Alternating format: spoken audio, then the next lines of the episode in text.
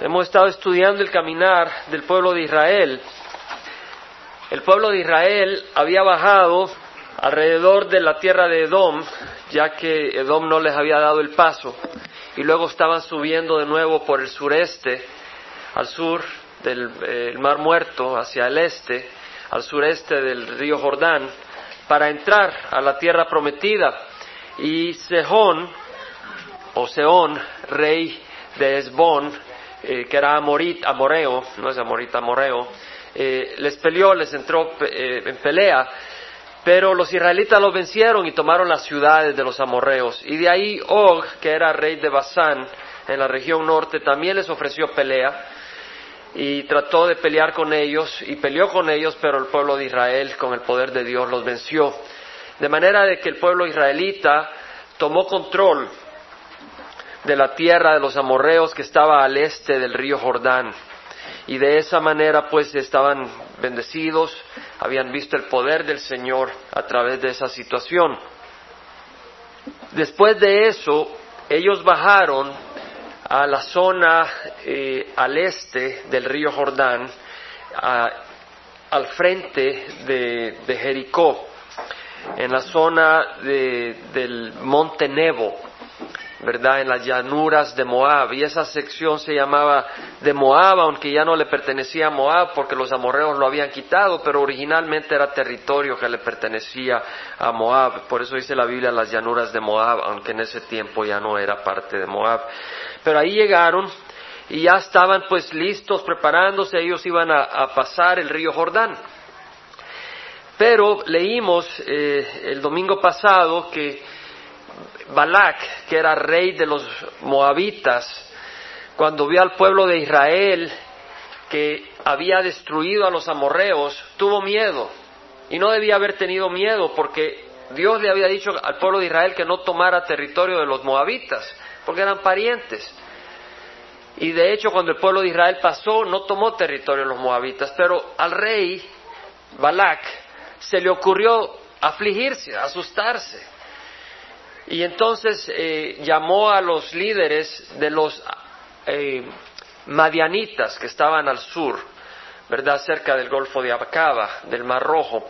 Y los llamó y les compartió su miedo y entonces mandaron a llamar a Balaam, que era un profeta. Y a quien bendecía era bendecido y a quien maldecía era maldecido. Y sabemos pues de que este hombre consultaba con Jehová, por eso cuando bendecía a alguien esa persona era bendecida porque él consultaba con Jehová y decía, Señor, tú, a este hombre que tú, y decía, pues ese hombre es bendecido, no lo toques, entonces él lo bendecía. Y si decía, pues ese hombre eh, eh, tiene mi maldición, entonces él lo maldecía. Por eso siempre al que bendecía era bendecido, al que maldecía era maldecido, porque él consultaba con Jehová. Era un hombre que en ese sentido era inteligente, pero desgraciadamente su corazón no estaba en las cosas de Dios porque cuando mandaron a llamar a Balaam para que maldijera al pueblo de Israel, ¿verdad? Ah, él consultó. Es interesante que los madianitas eh, eh, conjuraron, ¿verdad?, con Balac para maldecir al pueblo de Israel, a pesar de que los madianitas, de ahí salió Jetro, o Reuel, que era suegro de Moisés, él entendía de que el pueblo de Israel le pertenecía a Dios, y sin embargo ahí, en vez de, darse cuenta, eh, eh, se pusieron en contra de Dios. Fue, fue un gran error. Después de esto, cuando llegó, cuando llegó eh, Balaam y le dice al pueblo de a, a, los a Balak, ¿verdad? Le dice de que no, que no puede maldecirlo porque él consultó con el Señor y el Señor le dice no lo maldigas y eso está en el libro de números eh, 22.12 le dice, no vayas con ellos, no maldecirás al pueblo porque es bendito. En otras palabras, ser el pueblo de Dios, no lo maldigas, es bendito mío. Y, y, entonces no fue con ellos. Y el pueblo, o sea, los jefes moabitas, eh, se regresaron y le dijeron a Balac, pues no quiso venir con nosotros para maldecir al pueblo de Israel.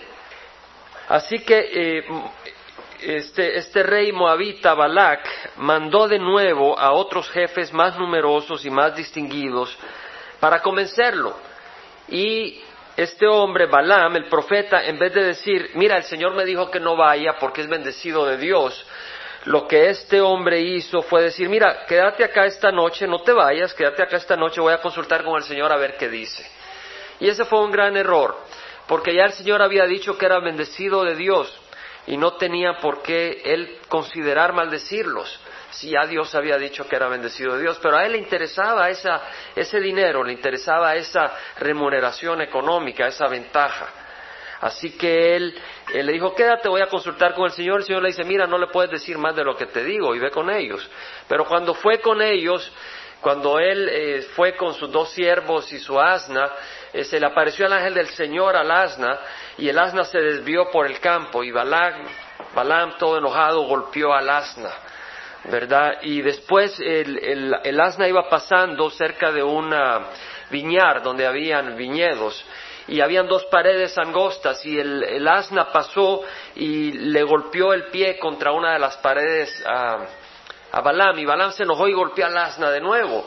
Y en la tercera ocasión eh, el asna pasó en un lugar tan angosto y ahí el ángel del Señor se puso enfrente con el, espada desenvainada, de manera de que el asna solo se sentó y Balaam, muy enojado, empezó a pegarle una vez, por tercera vez al asna.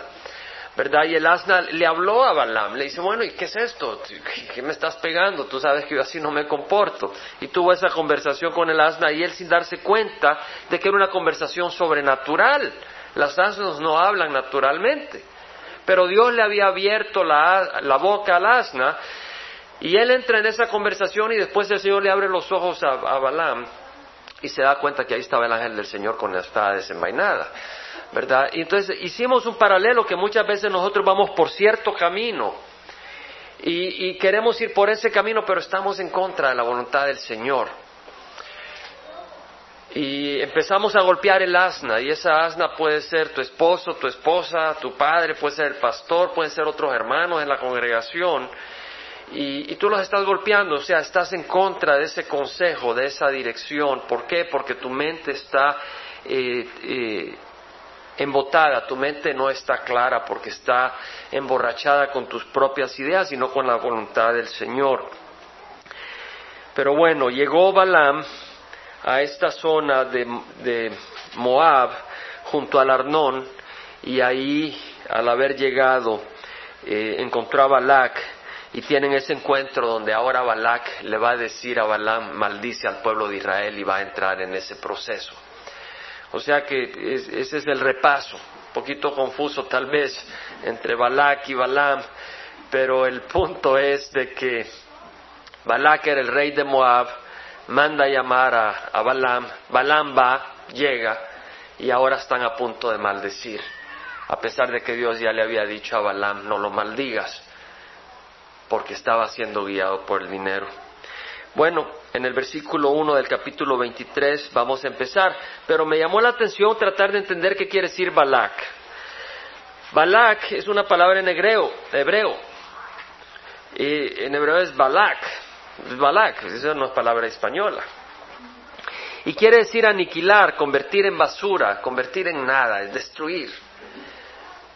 Eso no está en la Biblia, eso es eh, buscar en, el significado de la palabra. Pero es interesante, este rey, su nombre significa destrucción. Este hombre no podía traer bendición. ¿Por qué? Porque él estaba no buscando las cosas de Dios, él estaba tratando de destruir al pueblo de Israel. Estaba guiando a su pueblo a una locura, a una destrucción.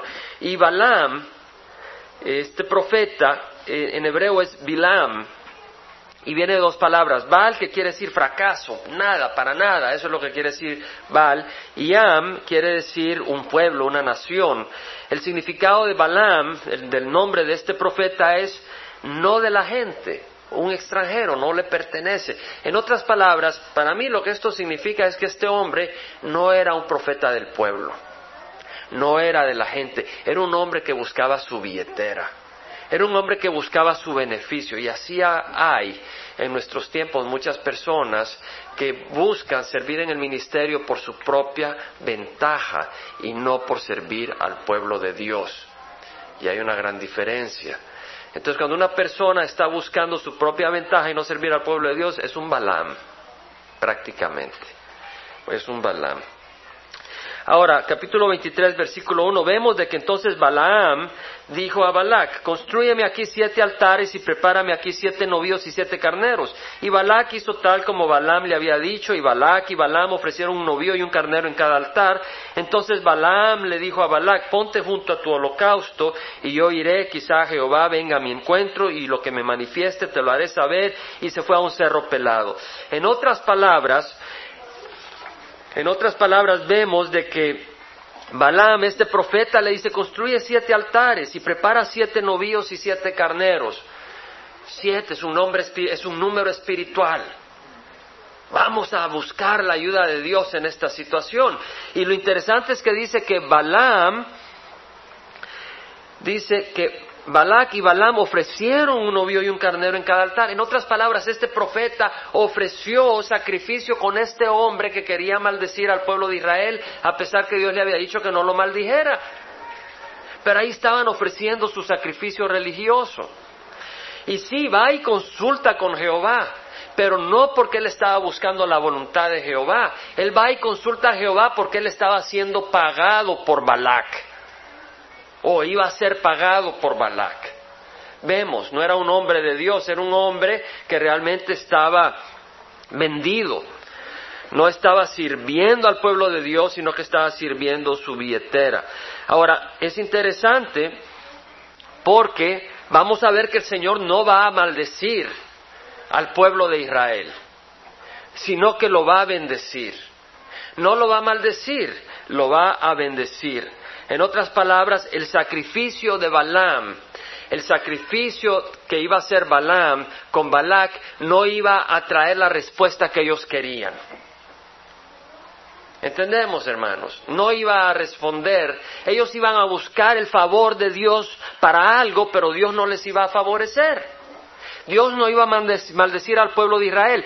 Hermanos, porque si tú estás pidiendo lo que no es la voluntad de Dios, el Señor no te puede bendecir. Dice la palabra del Señor, busca al Señor con todo tu corazón, busca primero su reino y su justicia y todas estas cosas os serán añadidas. En otras palabras, debemos de buscar al Señor primero.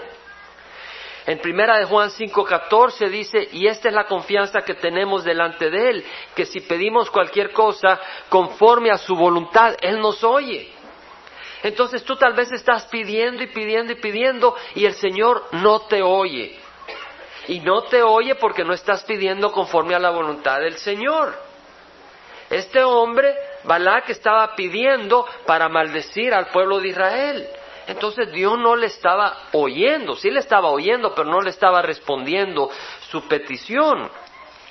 Santiago usa palabras, dice, tú no tienes porque no pides, dice estaba hablando de que habían guerras y conflictos. Dice, bueno, eh, combatís y hacéis guerra, no tenéis porque no pedís. Y luego dice, pedís y no recibís porque pedís con malos propósitos para gastarlo en vuestros placeres. Es Santiago 4.3.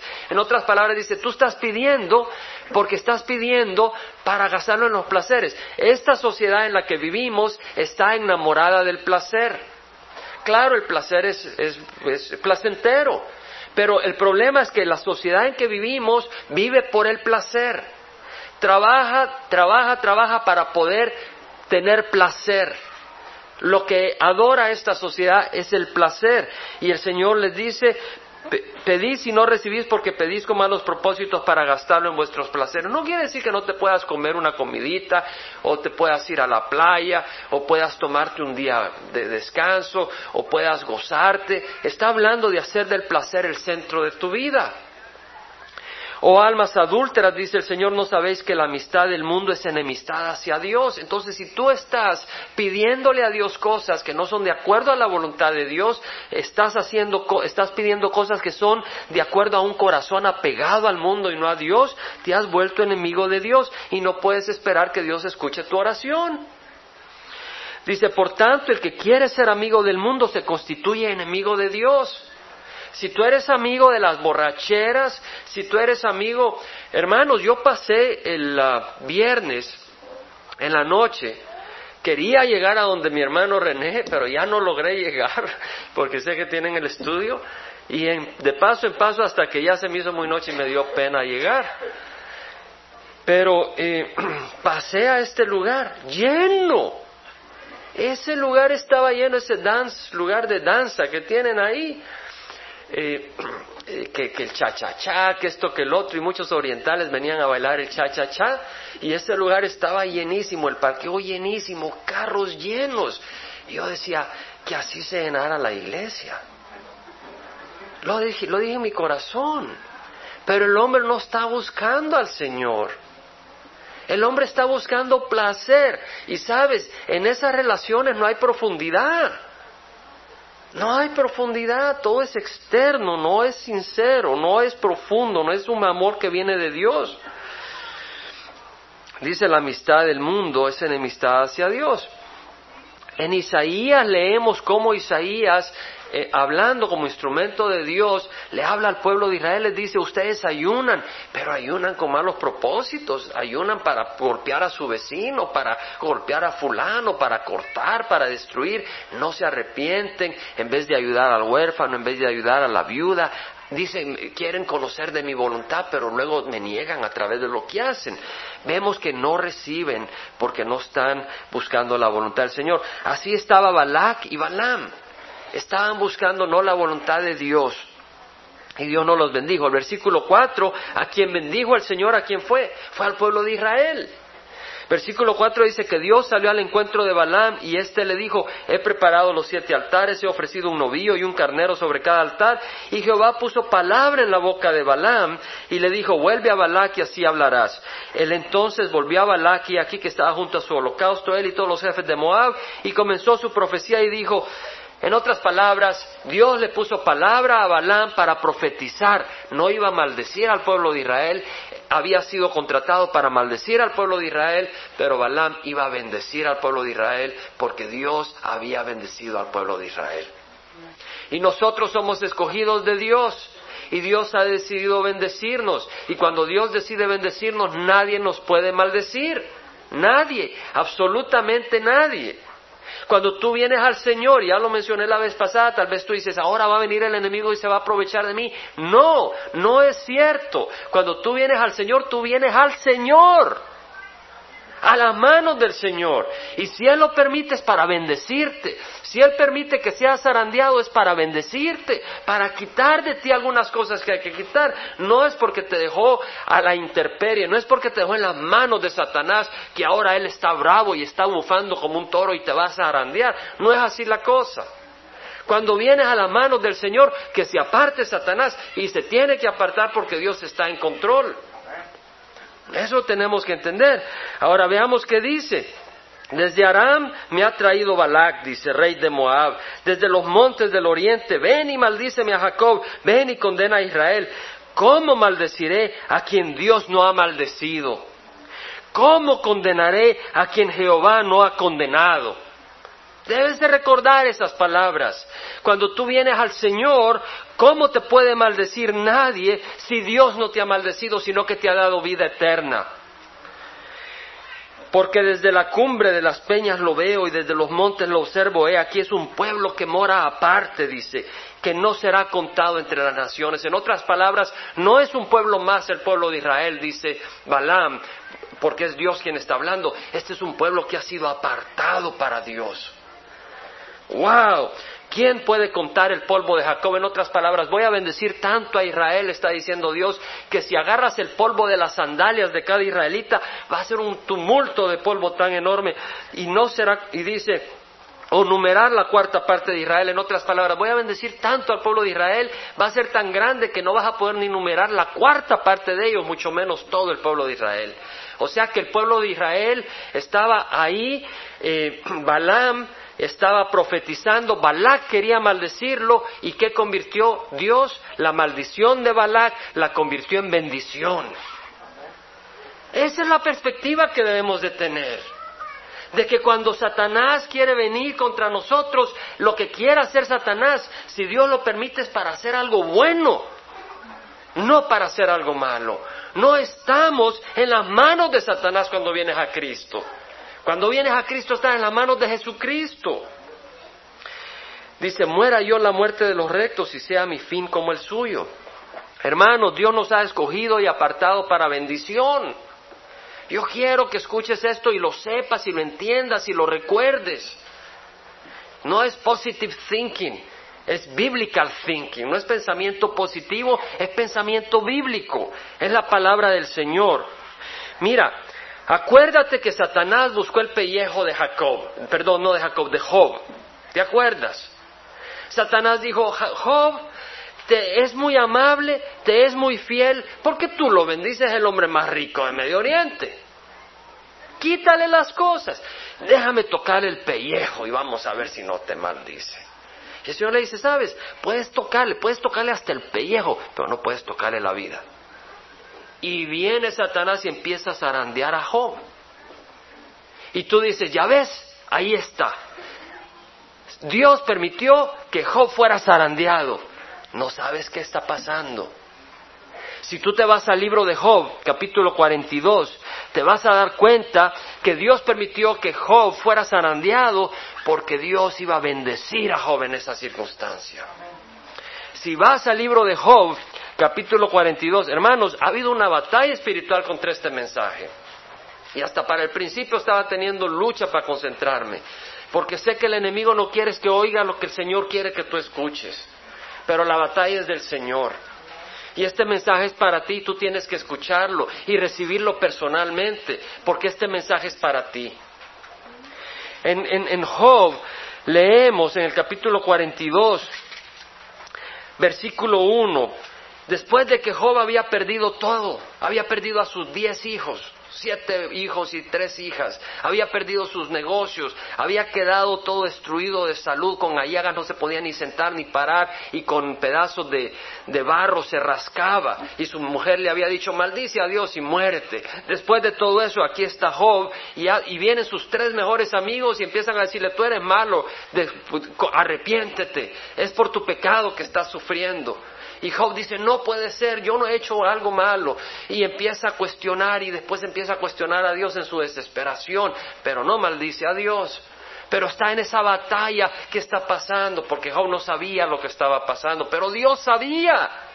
Y tú tienes que confiar en Dios. Tú no sabes lo que está pasando en tu vida, pero Dios lo sabe. Y tú debes de confiar en Dios. Dice que Job dice, Versículo 2, yo sé que tú puedes hacer todas las cosas. ¡Wow! Y que ningún propósito tuyo puede ser estorbado.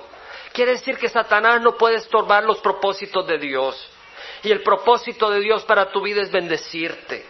No es maldecirte, es bendecirte porque de tal manera amó Dios al mundo que envió a su Hijo unigénito para que todo aquel que cree en Él no se pierda, mas tenga vida eterna. Esa vida no solo es una vida que dura y dura y dura, es una vida abundante en Cristo Jesús.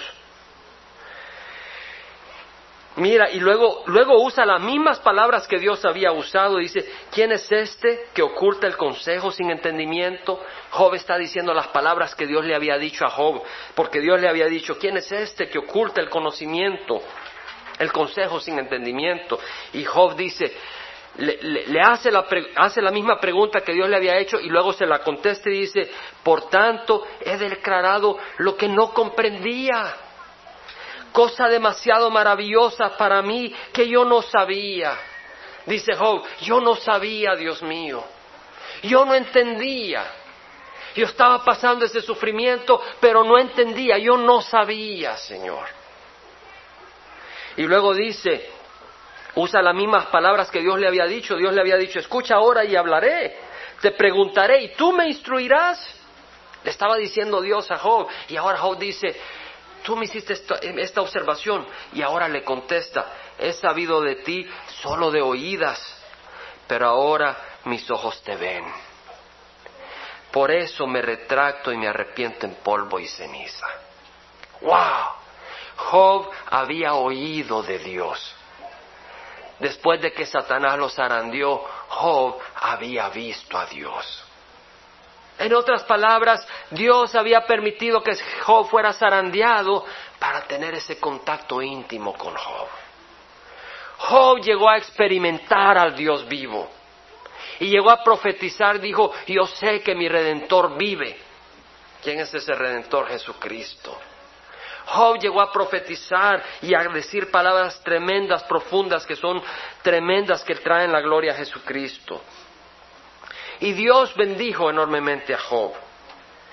Dice que en el versículo 12 que el Señor Jehová bendijo los últimos días de Job más que los primeros y tuvo catorce mil ovejas, seis mil camellos, mil yuntas de bueyes y mil asnas, tuvo siete hijos y tres hijas, le, restituyó sus hijos y sus hijas y llamó a la primera Gemina, a la segunda Cesia y a la tercera Kerenapuk, y en toda la tierra no se encontraban mujeres tan hermosas como las hijas de Job, y su padre le dio herencia entre sus hermanos. Después de esto vivió Job 140 años. Después de tener todos estos hijos, vivió 140 años para disfrutarlos a ellos, a sus nietos, hasta cuatro generaciones, y murió Job anciano lleno de días, y además con todo este libro que es de bendición para nosotros y con todas las bendiciones eternas. Tú dices, ¿Satanás zarandeó a Job? No, quien salió zarandeado fue Satanás. ¿Por qué? Porque Job nunca maldijo a Dios. Dios estuvo ahí fortaleciendo de alguna manera a Job para que no fuera a maldecir. Porque conocía el corazón de Job. Pero este no es el único caso, hermanos. Veamos el caso de, de Pedro. El Señor le dice, Simón, Simón, mira que Satanás os ha reclamado para zarandearos. Satanás ha querido llamarte para zarandearte como a trigo. ¿Cómo se zarandea el trigo? Agarras el trigo, lo tiras al aire para botarle la paja del trigo, porque lo has, ah, eh, golpeado y, y trillado y ahora separas la paja del trigo. Entonces estás tirándolo al aire y lo zarandeas y los zarandeas y dice el Señor, Simón, Simón, Satanás os ha reclamado. Satanás reclama a muchos de ustedes para zarandearlos. Y si no, Satanás, alguno de los demonios. Pero más de algún demonio va a buscar zarandearlos a cada uno de ustedes y a su servidor. Lo hacen, lo hacen. Pero sabes, ninguno de ellos nos puede tocar ni un pelo. Ni uno de ellos. Ahora mira, dice el Señor, pero yo he rogado por ti para que tu fe no falle. Fíjate que no dijo, yo he rogado por ti para que no falles. Cosa muy, cosa interesante. Pedro falló, ¿cierto o no? Pedro falló, Pedro negó a Jesús, pero la fe de Pedro no le falló, porque Pedro regresó arrepentido con lágrimas arrepentido. Pero sabes, Dios permitió que Pedro fallara, porque Pedro se creía muy grande. Pedro se creía que podía caminar en el mar. Vio a Jesús caminando en el mar y dijo, Señor, llámame, y yo voy a ir.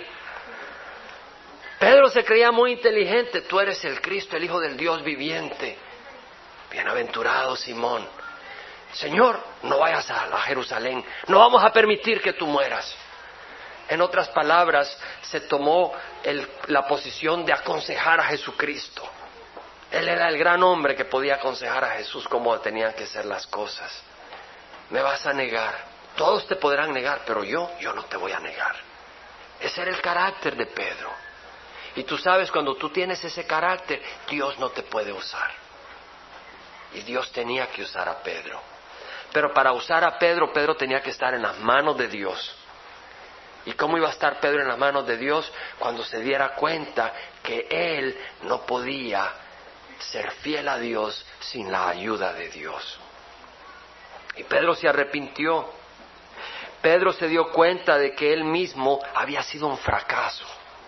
Como Balak, que era un fracaso, pero había una diferencia, que Pedro se lanzó a las manos del Señor.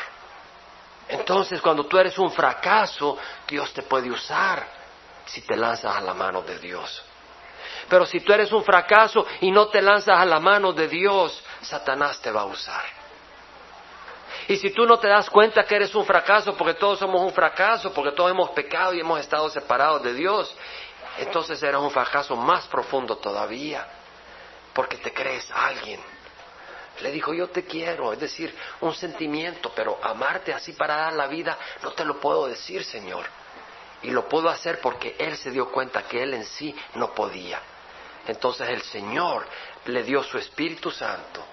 Y por el poder de su Espíritu Santo, Pedro glorificó a Dios muriendo en una cruz como su Señor.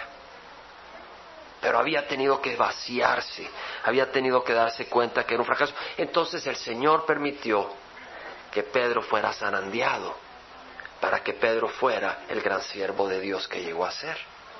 Entonces Satanás no zarandeó a Pedro, Satanás salió zarandeado. Pero no tenemos solo ese caso, tenemos el caso de José, hijo de Jacob. Tenía sus hermanos y fue vendido por sus hermanos como esclavo. Imagínate, Satanás lo estaba zarandeando. Satanás estaba teniendo su agosto, como decimos en El Salvador, porque agosto son las vacaciones agostinas del Salvador, de San Salvador, y pues se dice, estaba haciendo su agosto, su paquete feliz. Y lo vendieron y llegó a ser eh, siervo en la casa de Potifar, que era el, el encargado de la guardia de Faraón. Pero la mujer tuvo atractivo, fue atraída por, se sintió atractivo hacia José. Y José era un hombre joven, eh, bien parecido, y pues le dijo, ten relación conmigo. Y él se negaba porque él honraba a Dios y en una de esas insistió y, él salió corriendo y mejor salió corriendo desnudo que, que darle lugar a la tentación. Y la esposa de Potifar dijo, no, este hombre quiso tomarme a la fuerza. Y lo metieron preso de nuevo. esclavo, ahora preso. Y en eso llegaron el, encargado de, la, de, los coperos del vino del faraón y el encargado de los panaderos y, ahí estaban en la cárcel y tuvieron un sueño cada uno y José se los interpretó por el poder del Señor. Y al interpretar esos sueños, eh, pues uno de ellos murió ahorcado, que era el encargado de los panaderos, el jefe de los panaderos, y el jefe de los coperos logró salir. Pero no le, di, no le dijo a Faraón de José de que había sido un siervo que interpretaba sueños. Y dejaron olvidado a José y ahí estaba José, como quien dice, zarandeado. Eh, José sabía que él era descendiente de Abraham, el pueblo de la promesa, y podía quejarse, pero él tenía la esperanza en Dios. Y José había tenido sueños tremendos de que él iba a ser un gran hombre, y era un poco orgulloso. Su padre lo, lo mimaba mucho y le tenía su, su ropa especial y él se sentía muy mimado y muy valiente y muy, muy especial. Y pues en ese orgullo pues es un poco difícil ser siervo. Y Dios estaba permitiendo que fuera zarandeado José. Y a su debido tiempo, después de que había sido zarandeado lo suficiente, Faraón tiene un sueño. Y ahí el jefe de los coperos se acuerda de este hombre que interpretaba sueños, José y mandan a llamar a José y José da la interpretación del sueño y José es levantado a ser la persona más importante del imperio de Egipto, el imperio más grande de toda la tierra en ese entonces. ¿Y cuál era el propósito? Viene, Dios manda una hambruna sobre toda la tierra y la tierra siente hambre y la gente de Caná tiene hambre y ahí está Jacob y los hijos de Jacob y los hermanos de José y ellos tienen que ir a Egipto y terminan emigrando a Egipto. ¿Por qué? porque Dios le había prometido a Abraham que el pueblo de ellos iban a estar esclavos en Egipto. Dios estaba haciendo eso. Dios tenía un plan. Dios levantó a José, los zarandeó para levantar a José, para llenarlo de honra. Y después los zarandeó para después zarandear al pueblo de Israel. Porque el pueblo de Israel fue zarandeado en Egipto, fue esclavo en Egipto. Pero ¿qué pasó después de esa esclavitud? Ellos pudieron ver el mar rojo partirse en dos. Ellos pudieron ver a Dios pelear por ellos mismos. Ellos pudieron ver a los hijos primogénitos del pueblo enemigo del pueblo de Dios morir porque no estaban cubiertos por la sangre de Cristo, la sangre del Cordero que representa la sangre de Cristo. Ellos pudieron ver al ejército del faraón hundirse en el mar rojo. Ellos pudieron ver el maná que bajaba del cielo y los alimentaba. Ellos pudieron ver agua fluir de la roca en una manera milagrosa. Pero ¿qué tuvo que pasar? Tuvieron que ser zarandeados primero. Entonces no es Satanás el que nos está zarandeando, es Dios el que lo está permitiendo para traer gran bendición.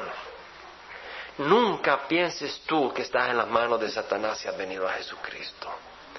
Nunca pienses tú, ay de mí, vine al Señor y ahora Satanás me va a zarandear. No, esa es una manera equivocada de pensar.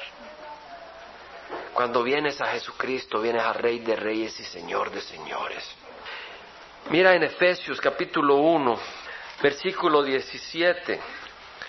Pablo está diciendo que no para de dar gracias por el pueblo de Efesio, la iglesia de Efesio, haciendo mención de ellos en las oraciones y dice, pidiendo que el Dios de nuestro Señor Jesucristo, el Padre de Gloria, os dé espíritu de sabiduría y de revelación en un mejor conocimiento de Él. Hermanos, necesitas tú y yo un espíritu de revelación, una revelación de Dios en medio de tu crisis.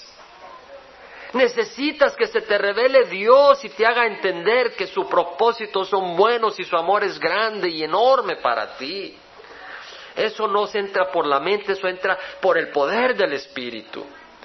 Necesitas ese espíritu de revelación y por eso dice Pablo que él pedía a Dios que les diera un espíritu de sabiduría y de revelación en un mejor conocimiento de Dios.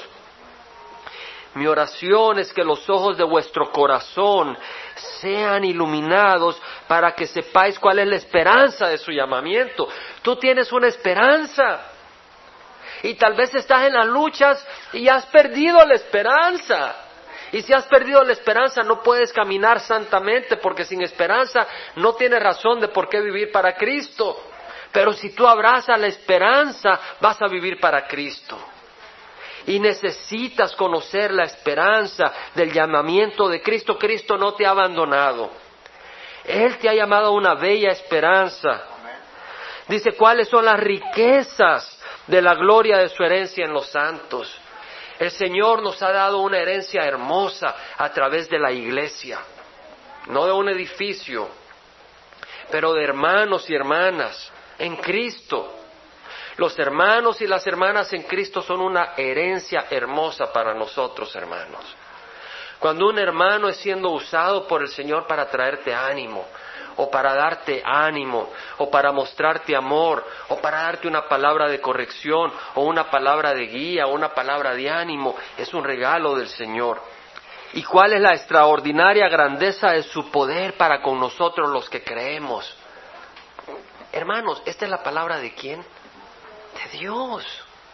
Mira lo que dice. La grandeza extraordinaria de su poder para con nosotros los que creemos. Si tú no crees, no vas a experimentar ese poder por llamar a Dios mentiroso. Conforme a la eficacia de la fuerza de su poder, el cual obró en Cristo cuando le resucitó entre los muertos y le sentó a su diestra en los lugares celestiales. Ese poder que obra en nosotros es el mismo poder que levantó a Cristo de la muerte. Y ese mismo poder, dice el Señor, está en nosotros. ¿Lo crees? Te pregunta el Señor, ¿lo crees? Ese mismo poder está en nosotros. Muy por encima, dice. Él levantó a Cristo. Muy por encima de todo principado. Quiere decir que muy por encima de quién? Muy por encima de Satanás a veces tú crees que están las fuerzas del bien y las fuerzas del mal. Te has equivocado. La fuerza del bien es Cristo y Él está por encima de las fuerzas del mal. Muy por encima. Muy por encima de todo principado, autoridad, poder, dominio y de todo nombre que se nombra, no solo en este siglo, sino también en el venidero. Y todo sometió bajo sus pies y Él lo dio por cabeza sobre todas las cosas. Hermanos, dice la palabra del Señor. Fíjate qué cosa, Cristo vive, Cristo vive hermanos, no es un decir, vive. Están tus oídos disponibles. El Señor va a usar hasta profetas como Balaam. El Señor puede hacer hablar a una asna. Y el Señor a mí me ha dado entendimiento y espero que a ti también, que Él hablará a través de quien Él quiera hablar. Hace dos semanas yo estaba en el trabajo y un muchacho me dice algo, un hombre que está en el trabajo me dice algo y le digo, tú eres profeta, le digo.